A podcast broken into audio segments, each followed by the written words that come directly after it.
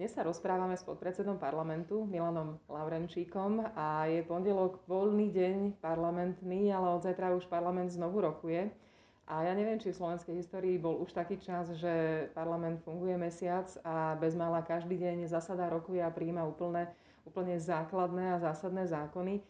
A tak sa chcem spýtať, že ako to vyzerá, kedy začne taký ten bežný kolobeh, aj parlamentný, že budete mať čas aj vážnejšie si tie zákony prečítať, naštudovať, spripomienkovať, pripraviť. Kedy tak odhaduješ, Milan, že by mohol skončiť tento taký maratón bežaný šprinterským tempom, keď vlastne asi na tie zákony až tak veľa času nie je?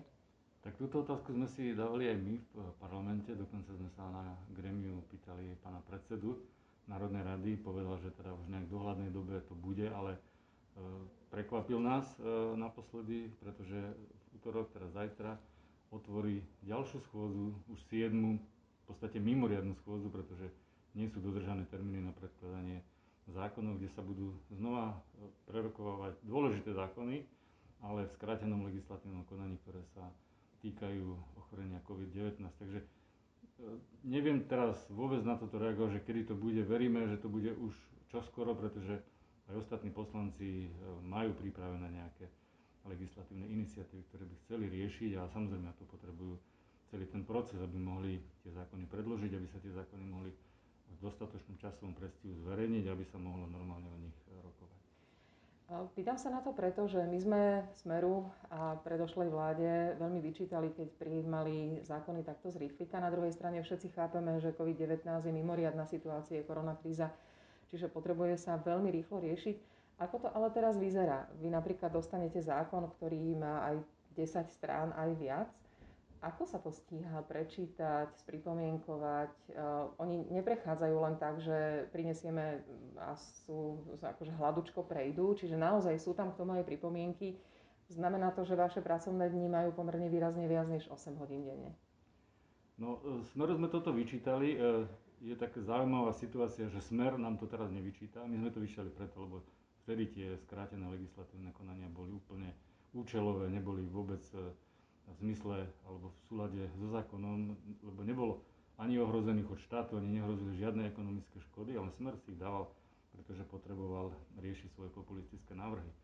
My teraz ich riešime v skrátenom legislatívnom konaní preto, lebo je to ozaj nutné a je toho dôkazom aj to, že ani ten smer neprotestuje, ani žiadna politická strana a v podstate prechádzajú, keď sa už teda doladia úplne ako hladko a by som hovoril, že povedal, že nie len uh, ústavnou väčšinou, ale vlastne pr- prakticky celým politickým spektrom prejdu. A tá otázka, e, ozaj nemáme 8 hodinový pracovný čas, pretože tu by sme určite nestihli. My ten zákon dostaneme uh, jeden deň na stôl a na druhý deň sa o ňom rokuje a sú to zákony, ktoré majú aj 20 strán a veľa e, rôznych e, odkazov na iné zákony, na, na nejaké paragrafy, ktoré sú tam skryté a treba to ozaj dôsledne, dôsledne preštudovať, prelúskať, aby sa tam nenastali, alebo aby sme tam neurobili nejaké chyby, ktoré by potom mohli mať nejaké zlé e, následky. Vy, e, stávajú sa tam aj také veci, že s niektorými vecami nemôžeme ako strana súhlasiť a potom rokujeme už po predložení toho zákona e, v poslaneckých kluboch, aby sme našli to optimálne riešenie. Takže kľud, stáva sa, že normálne rokujeme nielen cez deň, ale tí tým lídry rokujú v noci, e, snažia sa využívať každý časový okamžik, ktorý je voľný, aby sme ten zákon doladili tak, aby sme ho mohli s kľudným svedomím e, zahlasovať a schváliť. Veľmi dôležité je, že Saska vždy dbala o to, aby v zákonoch bolo aj spočítané, koľko to bude stáť a boli spočítané dopady. Darí sa to aj v týchto zákonoch, alebo trochu privierame oko a hovoríme si, že mimoriadná situácia si vyžaduje mimoriadne opatrenia?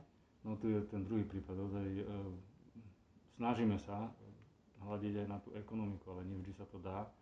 A stane sa určite aj to, že napriek tomu, že to môže byť drahé a nevieme, koľko to bude stať, tak ten zákon schválime, pretože momentálne si myslíme, že to je to najsprávnejšie e, riešenie, ale e, zápätí sa monitorujú aj tie ostatné, tie ekonomické veci a keby sa tam niečo objavilo, tak určite budeme hneď snažiť sa reagovať na to, aby sme tie veci odstranili, prípadne zastavili.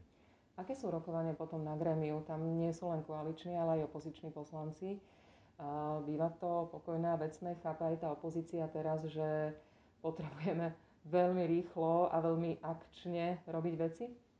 Opozícia to chápe, aj keď teda má určité výhrady, pretože e, tie zákony sú niekedy aj o tom videní toho sveta. To nie je len o tom, že e, riešime COVID, ale v podstate my ho riešime z tej našej vlastne pravicovej, pravicového pohľadu, ako to má vyzerať. A vtedy vlastne sa dostávame do stretu s tou opozíciou. Oni sa snažia to svoje videnie tam dávať, niektoré e, veci nám pripomienkujú, na niektorých sa nevieme zhodnúť, ale väčšinou, vo väčšine prípadov sa zhodneme a to je taký potešujúci moment e, v tom rokovaní. Aj keď sú ozaj náročné rokovania aj na gremiu, gremia sa častejšie stretávajú ako normálne, ale riešime to vždy nakoniec tak, že z toho z toho vyjde nejaký dobrý zákon, ktorý by mal byť e, dobrý pre občana. Oni si možno potom tie ostré slova šetria do plena, lebo počas rozpravy teda zaznieva všeličo, aj urážky, aj občas tak človek privrie oči, ale ako nešetrí ani koalícia opozíciu, ani úplne naopak to tak nie je. Je nejaký moment z tých rokovaní parlamentu doteraz počas toho mesiaca, ktorý tebe tak špeciálne ostal v hlave? No, tieto veci, akože nejaké úražky alebo, alebo nejaké také ostrejšie výmeny e, sa objavovali pri nie tých zákonoch, ktoré riešia tú mimoriadnú situáciu. Bolo to v súvislosti s programom vyhlásení vlády alebo s vymenovaním šéfov výborov, kde sme si teda e, povedali aj jedna aj druhá strana veci, ktoré, ktoré si myslím, že normálne by ani v parlamente nemali odznievať, že už, už to išlo do bulváru. No a čo mne čo ma tak nejak e, oslovilo v tomto parlamente. Mm, je to tá hektika, e, neviem ako povedať jednu konkrétnu vec, ale v podstate, jak sme na začiatku hovorili, že my sa jeden deň s niečím zoznámime, musíme to riešiť a e, keď tak spomeniem, že za dva alebo tri dní to vyriešime, tak to je taká úžasná vec, že sa dokážeme vlastne takto naštartovať, mobilizovať a celý ten proces takto urobiť. To v normálnom režime to trvá mesiace prvé čítanie mesiac, druhé čítanie mesiac a vtedy to je úplne o inom ako teraz, že fakt si musíme e, každú tú sekundu, ktorú máme na čas, času na riešenie toho problému, toho zákona, si musíme strážiť a musíme ho využiť čo najlepšie vieme. A to by aj možno bolo dobre, keby sa zachovalo aj nasledujúce 4 roky. No len potom by sme zrejme strašne toho veľa vyriešili za tie 4 roky, takže možno, že by nám ľudia povedali, že stačilo, že keď sme tu rok a máme vyriešené to, čo sme chceli 4 roky riešiť. Takýmto tempom by to tak jednoducho išlo. Ďakujem veľmi pekne. Ďakujem aj ja.